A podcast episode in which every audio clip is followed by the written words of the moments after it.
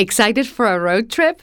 Start it off right with auto coverage from American Family Insurance. JD Power ranked us number 1 in customer satisfaction with the auto insurance shopping experience among mid-size insurers. Get a quote at amfam.com. American Family Insurance. For JD Power 2021 award information, visit jdpower.com/awards. American Family Mutual Insurance Company SI and its operating companies 6000 American Parkway, Madison, Wisconsin. Ohio needs nurses now. Xavier University is offsetting the demand by offering individuals with non nursing bachelor's degrees an accelerated path to the profession. With locations in Cincinnati, Cleveland, and Columbus, our ABSN program enables adult learners like you to earn a respected Bachelor of Science in Nursing in 16 months. So, what are you waiting for? There's no better time than now to step up and become a nurse. Search Xavier ABSN to apply. So today I want to talk about freedom from fear. I want to talk about fear. There's a lot of issues in society right now relative to this whole thing that we call fear.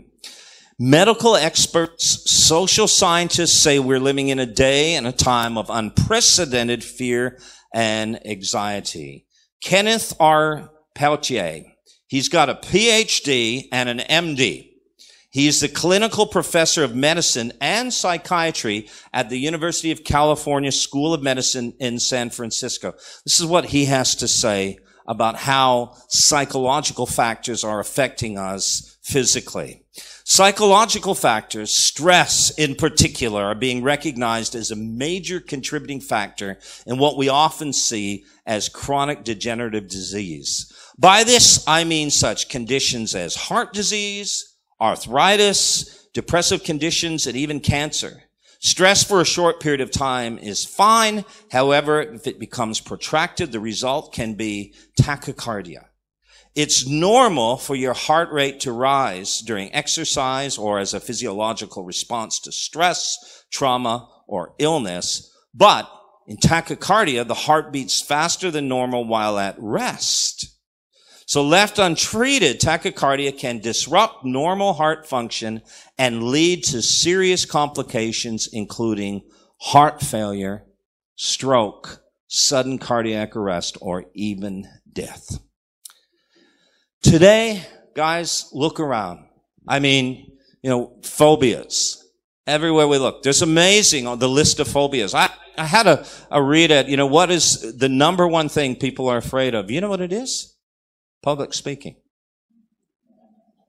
I'm afraid right now. Pray for me. Uh, I, seriously. And then, you know, there's fear of needles, fear of insects, fear of snakes, you know. There's claustrophobia. And then there's agoraphobia, which is the opposite of claustrophobia. Wide open spaces where we don't like to be around, you know, in crowds and so on. And we recognize that. So, but I was looking at, there's a topic that's called social phobias. And social phobias are the most common type of fear. They're considered an anxiety disorder and they include excessive self-consciousness in social situations. For example, some people fear being judged so much that they avoid specific situations like eating in front of other people. Yeah. It's a real battle for them. They don't want to even eat in front of other people because they are so driven by fear that, that someone might comment about how they eat or say something. It's a terrible, terrible thing. The study also says that up to one in 20 people, and this is here in Australia, have a social phobia. Up to one in 20. We're living in a time when many people have real, genuine battles with fear to the point that it is uh, crippling them. It, it's, it's a terrible thing. So, what about you? Any fears? What fear creeps into your life from time to time? What fear may be resident in you right now? Is there anything that you are dealing with in terms of fear, anxiety? An area in your life in which you struggle? I mean, you know, some people, they get a little bit older and they're afraid that they, they won't ever find a partner to marry. Then those who are married, deal with fear that one day they just might wake up and their, their spouse might, you know, written a letter saying, I'm gone, I'm leaving, on and on. There's so many different things that people deal with in regards to fear. Some people are afraid they might fail at work or they might lose their job, you know. They have fears about their health. Do you worry regularly? Do you borrow trouble? That's worry. There's things that you cannot control. They're out of your, uh, your grasp, so to speak, but it consumes your thinking. Emotionally, you engage in worry from time to time. What about your kids? About their friends, their financial situation, their, their faith, their relationship with God. You know, all of these things are real struggles that we have in the world in which we live. Christians as well. And you know, Satan knows our vulnerabilities. He is aware of our weaknesses and the areas in which we we uh, contest anxiety and fear and so on. And I really believe that he intentionally targets those areas because fear is powerful. Fear is extremely powerful. In fact, you know something interesting about fear? In the Hebrew language, the word that is translated worship is fear. You look at several places. There's an example in 2 Kings 17:33 and it talks about how they feared God and then it says they also feared the idols or the gods of other nations. So in a sense, fear lends itself to a uh, to a degree of worship. What we fear, we worship. What do I mean by that? Well, the word worship in English has the idea of seeing something, viewing something as worthy. And because you see it as having great worth, you give your time, your allegiance, your energy is, is directed toward that thing. Now we would never say, most of us here, particularly people that come from, you know, a Western culture that we've really necessarily engaged in idol worship, but we know there are people that are here, even in this room today, that come from countries originally where idolatry is very real. It's very rampant. People do worship idols. But the Bible says that there are things and even people in life that if we're not careful, if we esteem them of such great significance that what ends up happening is we get into this trap where we, we try to please people and we actually work so hard to, to acquire things, um, to, to perhaps be promoted, to be recognized and so on, that it actually, we're giving more of our time, more of our energy, more of our affection to these things than we aren't even God himself. In the book of Ephesians chapter 5 verse 5, and then it's reiterated in Colossians 3 verse 5, Paul says, that covetousness is idolatry. Covetousness is idolatry. So what we fear, we worship. Wow. You know, are you afraid that things are just going to fall apart in your life? You know, are you afraid of stepping out and doing something because what if I do it and I fail? Are you fearful of being rejected by others and so you isolate yourself? You know, you live in this insular uh, place and you are in a cocoon, so to speak, because you're afraid if I do this, you know, I tried it once or, and I had a negative experience. And so we withdraw and, and we live in this place of safety. But in reality, God has not given us a spirit of fear but a power, love, and a sound mind.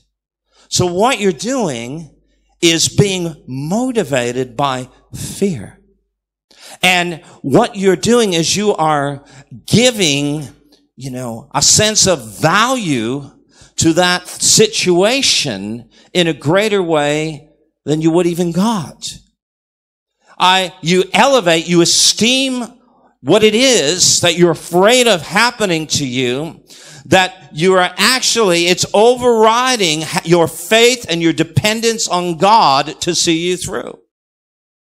I've had people say, I've tried fasting, nothing happened.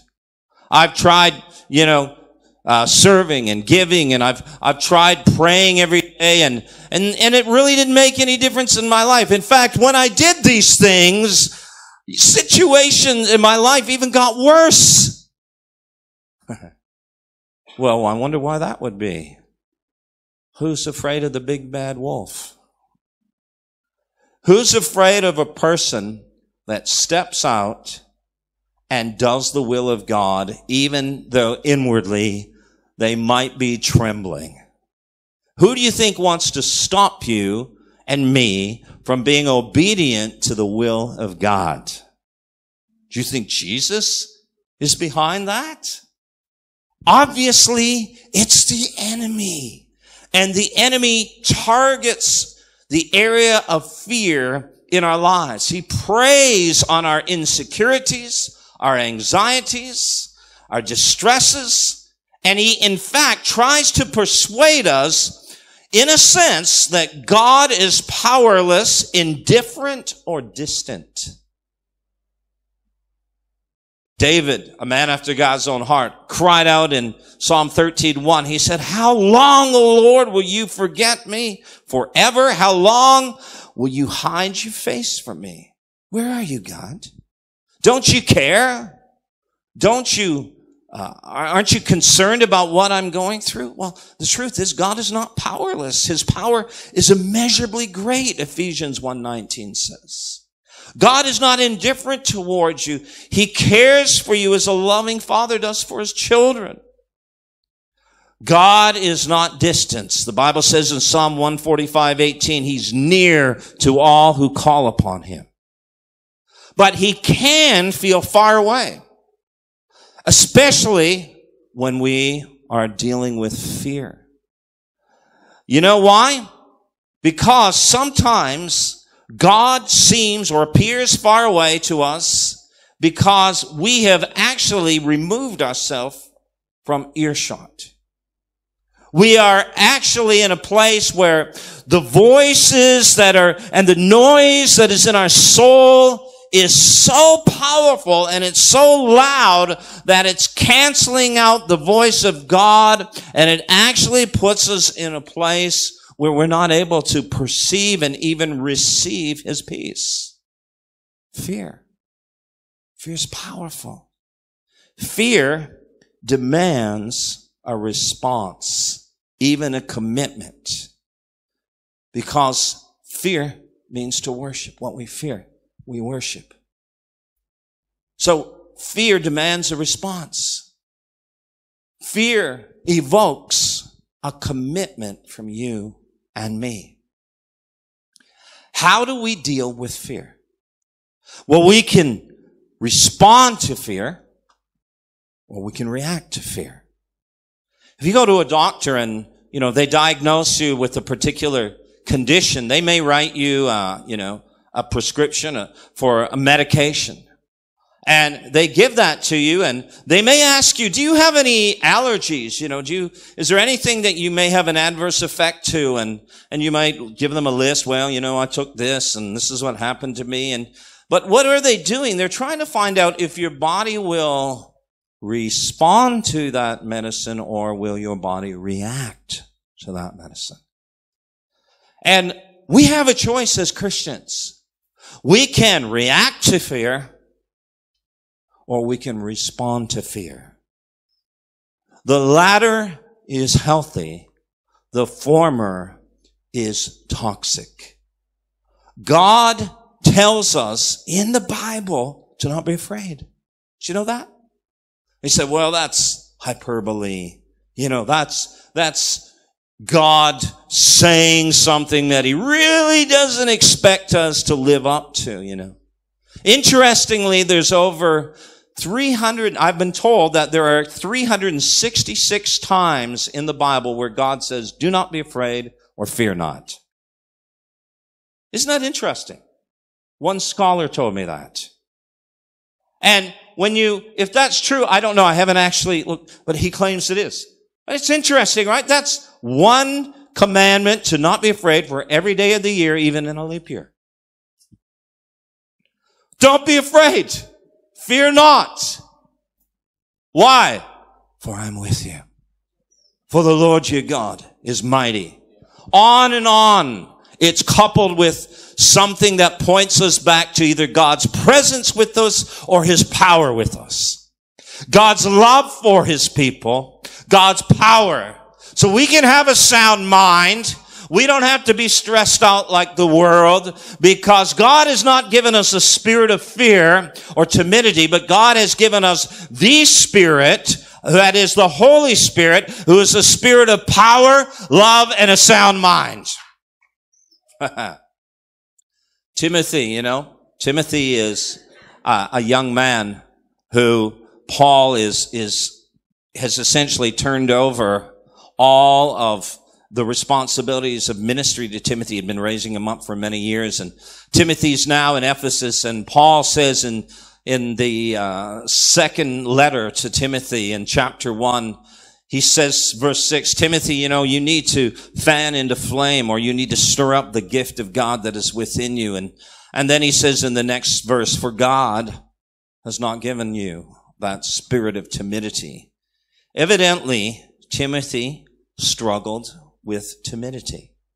There's some amazing, um, brilliant people in our world who they go to a certain place in terms of their achievements and their influence, but then they're not able to reach their full, um, you know, optimal uh, place of impact and influence because of timidity and fear.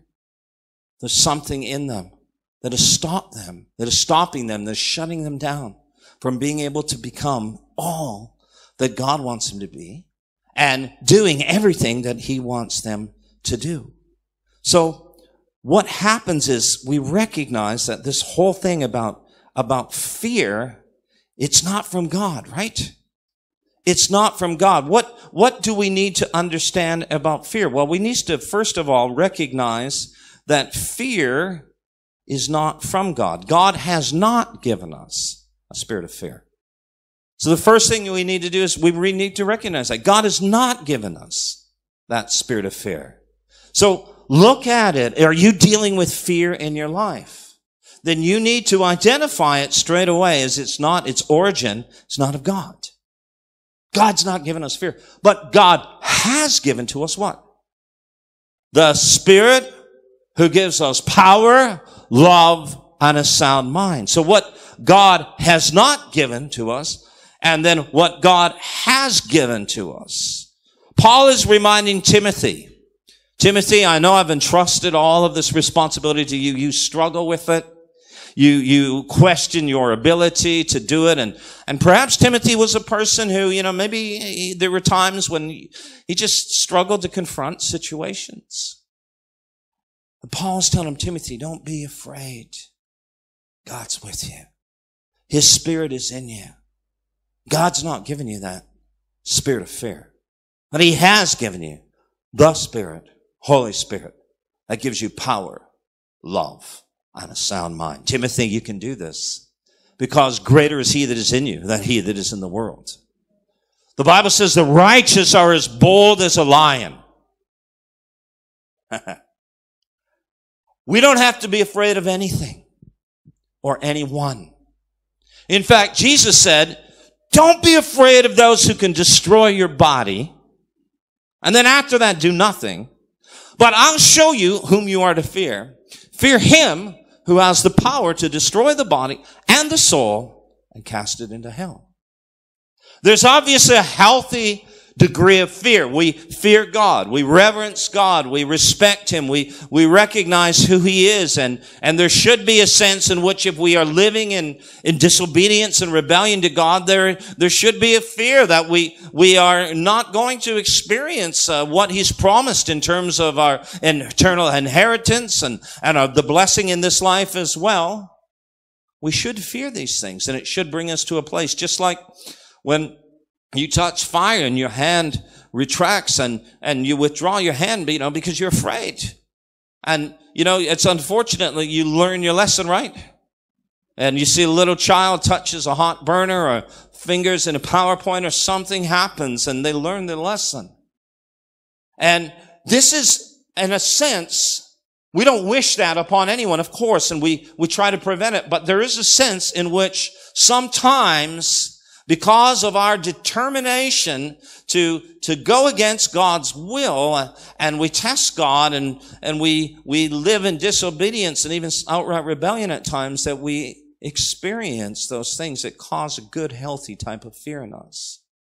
Right?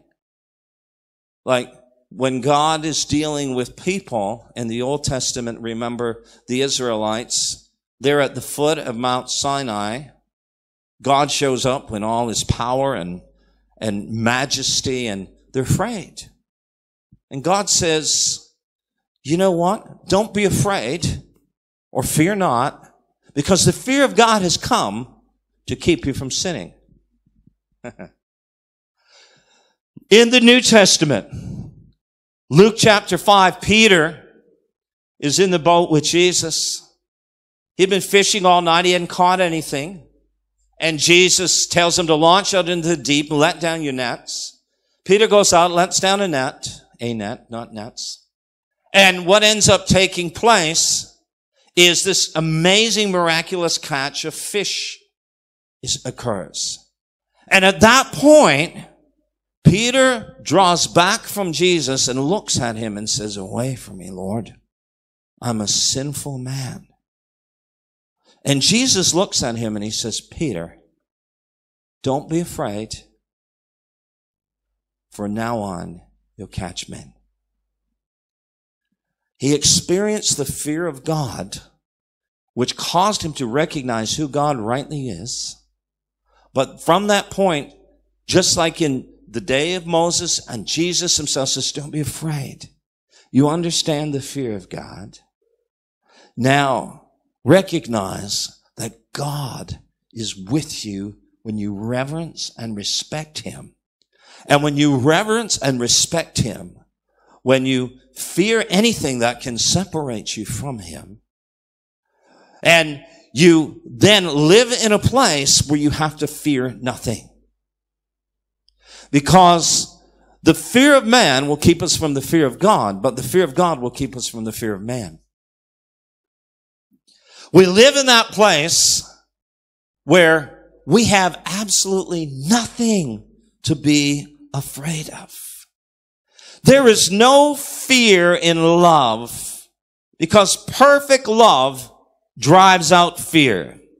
The one who is not made perfect in love fears. Perfect love casts out, drives out fear. What is, what is he speaking of? He's saying that when we know the love of God and when we live in a place where the love of God is not just something that we're perceiving and, and we understand, you know, factually, but it's a reality in us because listen to this. If you read one, First John, you'll see very clearly that he talks about those who say they love God, but they don't keep his commandments. He says you don't abide in love. And then when you read the book of Jude, there's this amazing commandment. It's a statement that Jude says this, keep yourselves in the love of God. Keep yourselves in the love of God. The word keep in the Greek language, it's a military term. It means to guard um, vigilantly, to keep your eye upon something. So what does that mean? I mean, I thought God loves us unconditionally and that God wants us, you know, just to know that He loves us Yes, He does love us unconditionally, but God loves us the way we are, true, but not wanting to leave us the way we are because He loves us more than that. He wants to change us and He expects us to love Him. You know, Jesus talked about in John chapter 14 about the person who, who says they love God and He says, the if you love me, you'll keep my commandments. And he made the statement, he said, and the person who loves me and loves my father will be, the, who loves me and keeps the commandments will be loved by my father. will be loved by my Father. How does that work? Well, Robin already alluded to 1 John 4, 19 this morning where it says, we love him because he first loved us, right? Well, no, look, you didn't wake up one day. I didn't wake up one day and say, I think I'm going to go on a spiritual quest and, and find who God is. The Bible says that God works in us to willing to do his good pleasure. John Wesley called it prevenient grace. There's something that God awakens in us that has this desire to get to know him. You know, when you read Romans 3 and you go into the Old Testament, it says, no one seeks after God. No one. No one by their own volition, no one on their own initiative desires to know God, but God puts in us, He stirs us, He, He does something to awaken us, to bring us to that place where we begin to respond. We respond. Well, we have a choice. Will you respond? It's an amazing thing when you find people. I find especially people from nations where they've never heard the gospel and, and people that have come out of other religions, you know, and you see these people and they've never known the true and living God, but when they do know, when they finally realize who he is and encounter him, they just come alive. I remember a conversation I had back in Canada with a couple who were Muslims and they didn't understand the gospel. They, they didn't understand who Jesus was and how much he loved them. And then when they got saved and they were born again, I mean, they totally repented of anything they were doing that was wrong and they started doing the right things. And I remember one day they came to me and they said, you know, we were reading in the Bible about 10% and how God wants to, us to give him 10% and we believe in that and we're going to do that and we're giving more than 10%. But we also feel that we need to tithe on our time as well. And so we're going to set aside time every day just to pray, just to seek God. And we're going to make sure that we do 2.4 hours a day as a minimum base. In prayer and worship as, as a couple together. I'm not sure. But the point I'm trying to make is that they saw this, guys. And they didn't need a pastor or a preacher to, you know, keep uh, telling them week after week, you need to read your Bible. You need to pray. You need to go to church. Something was awakened in them that caused just this genuine hunger and desire to do the will of the Father. And I believe that we all have that capacity. That's in each and every one of us. But what happens often is the enemy comes to us and he tries to stop us from our pursuit of God. There's different things that he does. There's deception is one approach. Distraction is another approach, right? He makes us, tries to get us so busy, so distracted, putting out fires, you know, dealing with so many issues. But then there's another area and that simply has to do with fear. And fear that results in us doubting. I'm not sure if I do this, what's going to happen. I, I don't know what's going to take place. And we live in a place of incapacitation and procrastination. Because we talk about, you know, how we, we fight and flight, right? You know, this is the classic syndrome of, of fight or flight, right? You know, you're afraid, what takes place? You're either going to fight or you're going to run. And your adrenaline kicks in, right? And that's p- part of the way that we're wired. But the reality is for us as Christians, it has to be a healthy thing. It has to be a healthy thing. We're not to fight uh, fear in the sense of it being something that we do in our own strength or our own human resources, and we're not to flee from it like we are uh, being chased by it. It's more powerful than us. There's a place in our relationship with God where we do fight the good fight of faith and we do flee from those things that are evil, but we have to confront fear. We have to look our fear in the face. And the longer we try to hide from our fears and we won't approach those things, then the longer we're going to stay bound and we're not going to be able to go to the next level. David had to confront the bear. I don't know about you, but if I was attacked by a bear, I think my heart might beat a little faster. There might be some adrenaline released. But David confronted the bear. Then the lion. And what he was doing was setting him up for greater levels of breakthrough. You know, we talk about new levels, new devils. That's true. That when we want to go further with God, there's going to be battles that we're going to have to fight in order to go to the next level. So it might be the bear, the lion, then the giant. But we've got to confront our fears. We've got to deal with our fears. Fear wants to lord it over you and me. Fear wants to master us. Fear will either lead to paralysis or it will cause us to panic. Paralysis, we, we are incapacitated. We, we don't want to take a risk. We're indecisive because we're afraid we won't succeed. Or panic, you know, when we, when we're afraid, we sometimes act impulsively. We fail to wait on the Lord for His timing, His counsel, His guidance. And when we run ahead of the Lord, you know, to make it happen, to, to get it done, we can create a mess and like Abraham, we end up giving birth to things that was never God's intention. Come on now. Because God helps those who help themselves, we reason. But we're doing something out of fear. We're not waiting on the Lord. Guys, the truth is, as Christians, we have nothing to fear. Nothing. And like I said, I understand you might think, well, yeah, that's easy to say, but you don't know what I'm dealing with. I don't know what you're dealing with, but you don't know what I'm dealing with. And how do you know that your situation is any worse than mine? Anyone who God has used greatly has had to overcome fear.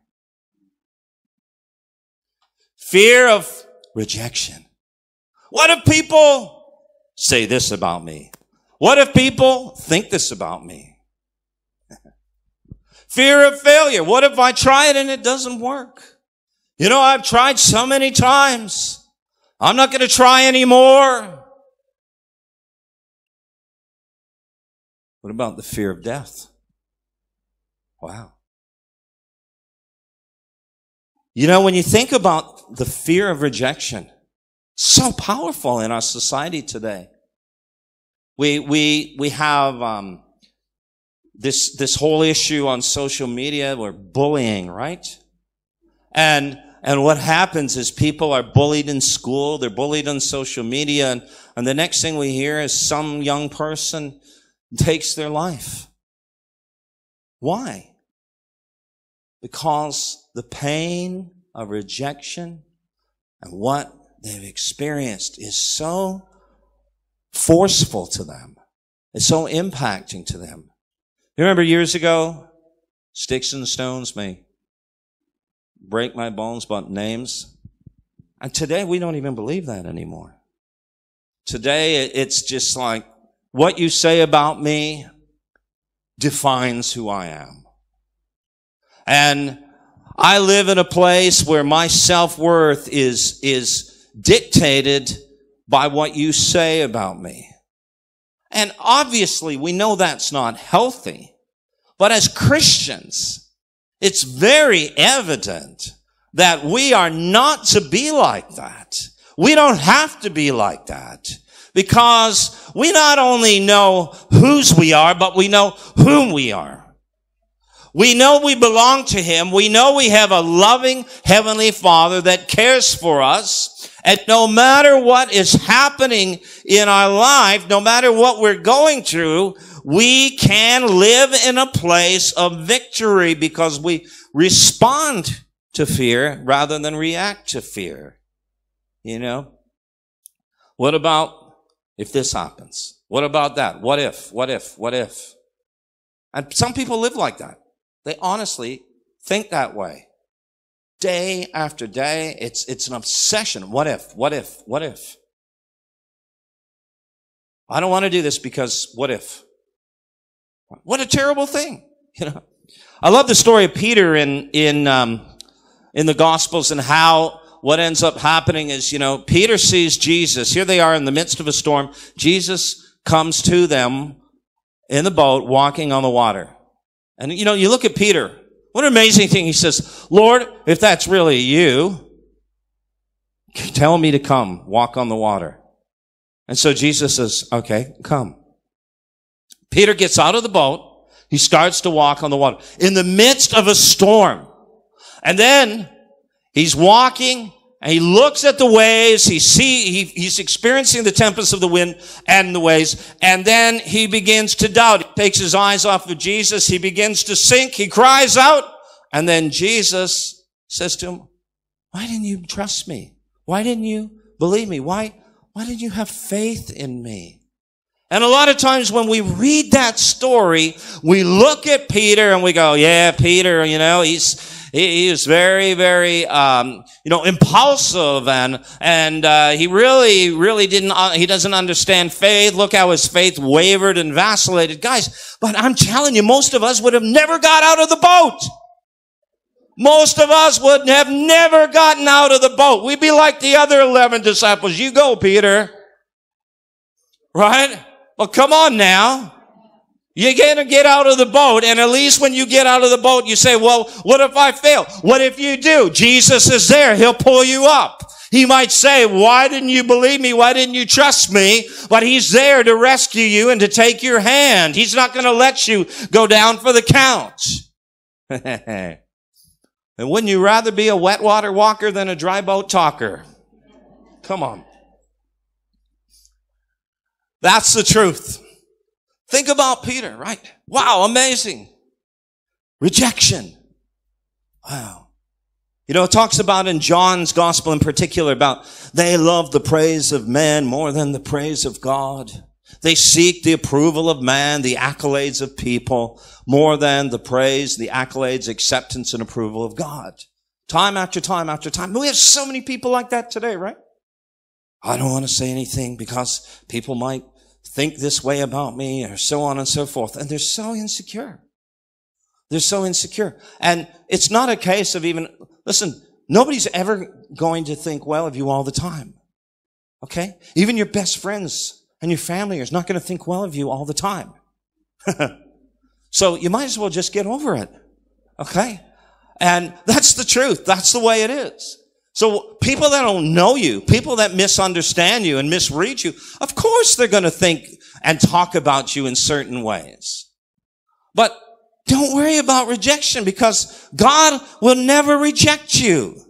God, your father loves you. He'll never forsake you. You are secure in, in your relationship with him. There's absolutely nothing that you need to be afraid of. You don't need to seek the approval of others.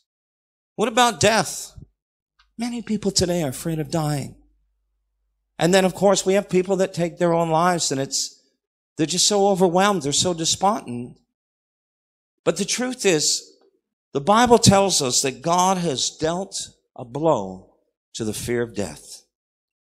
Jesus in Hebrews 2.15 came and gave his life on the cross to free those who all their lives were held in slavery by the fear of death. Jesus said in Revelation 1, 17 and 18, do not be afraid. Wow.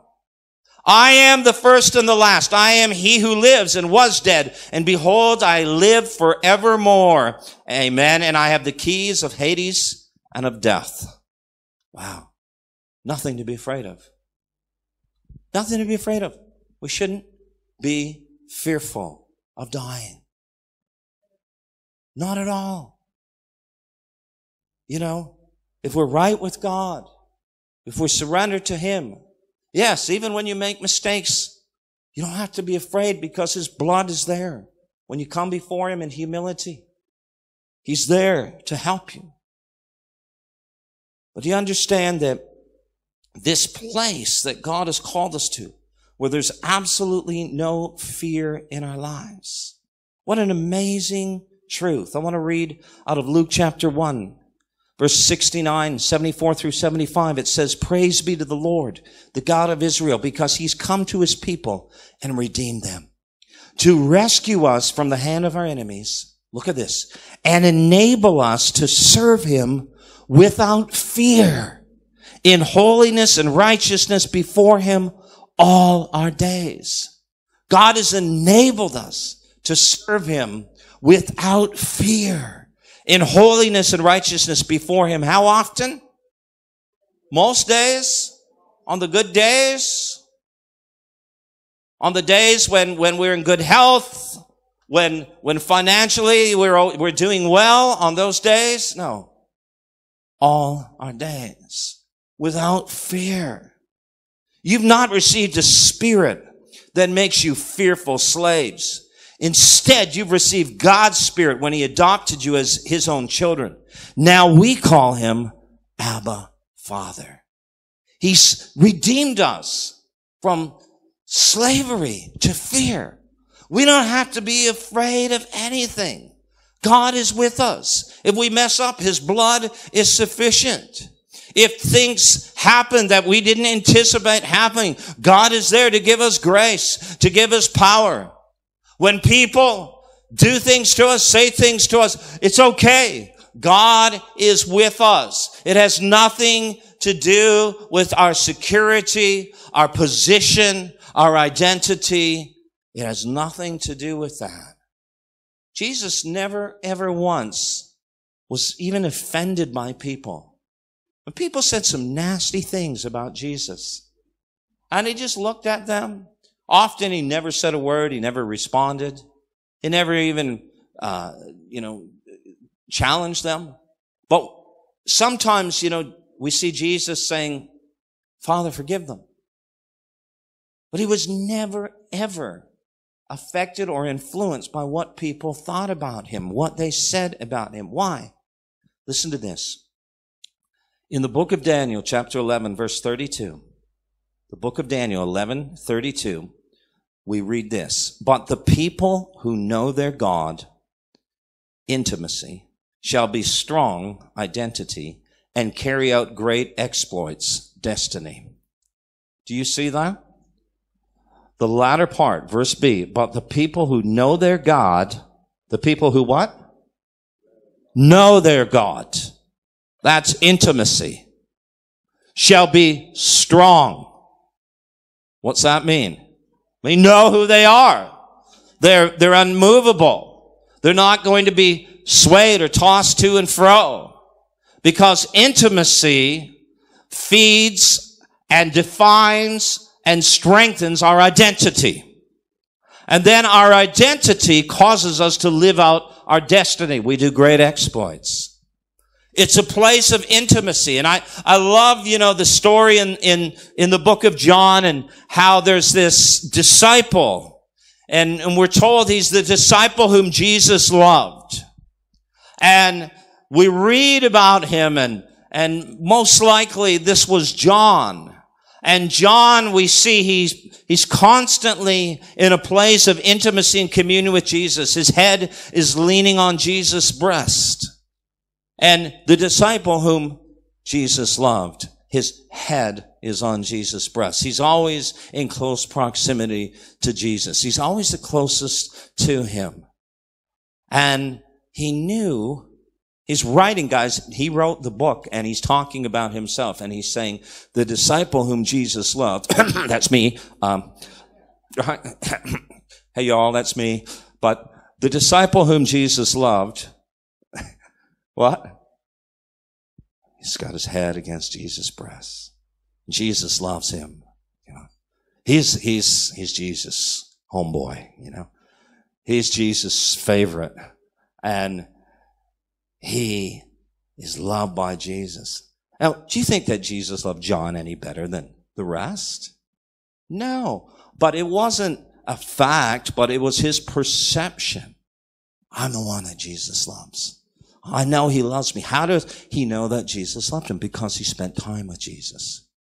He, he knew Jesus' thoughts. He, he heard the voice of Christ. He, he received affirmation from Jesus. So it was out of his place of intimacy that his identity was forged. The full realization of who you are. You can quote all the new creation reality scriptures. You can say, I'm a new creation in Christ. I'm the head. I'm not the tail. I'm loved. And that's okay. But if it's just some, you know, uh, academic exercise in which you're giving mental assent to some scriptural truths, but it hasn't gone from here to here, then it won't change you. Right? It won't change you. It has to come to a place where it's more than just facts. It's revelation, not just information. It's something that you're experiencing, not just something you can explain or, or, you know, say from a scriptural perspective. You should be able to say it scripturally. You should be able to support these things, but but even if you weren't able to support it, if you're a brand new Christian and you don't even know any of the Bible yet, but you're so encountered the love of God, you know you're loved. You know you're loved. You might have questions and you might I don't understand how God loves me after all the things I've done. And, and you might have, you know, some areas in which you just really don't fully grasp the profoundness of what has happened to you. But you know it's real. You know it's true. So in that place of intimacy, we live out our security. Nothing to be afraid. God's with me. I don't need to be afraid. There's nothing going on that, that has caught him by surprise. He's not going to leave me. He's never forsaken me. And I don't have to be afraid of anything. In Philippians chapter 4, verse 6 and 7, worship team, come please. This is what it says. Don't worry about anything. Instead, pray about everything. Tell God what you need and thank Him for all He's done. Then you will experience God's peace, which tr- exceeds anything we can understand. Wow. His peace will guard your hearts and minds as you live in Christ Jesus. What an amazing truth, isn't it? So guys, when you're going through stuff, when, when you're worried, when you feel afraid, you know, you say, well, I thought we weren't supposed to be afraid. Yes, but it, there is a process to go through. Let me share Psalm 56, 3 and 4. David says, when I am afraid, okay, watch this. Watch this. This is really good. When I am afraid, I put my trust in you. Come on now. Is there anybody who can say there's been times when you're afraid? You've been afraid, right? Okay. Is there anyone who say today, I am afraid? Okay. When you are afraid, when I am afraid, what do we do? I put my trust in you. Then guess what happens? In God, whose word I praise. So I put my trust in the Lord and I put my trust in God's word. I praise his word. I honor his word. I esteem his word. In God I trust and am not afraid. What can mere mortals do to me?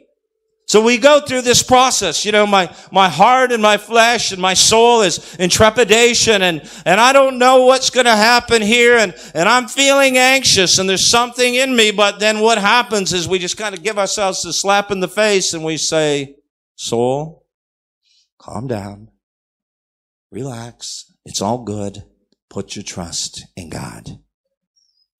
And then all of a sudden, what takes place is when we roll over our, our burdens on, on Yahweh and Jehovah, what ends up happening is the fear dissipates. It goes.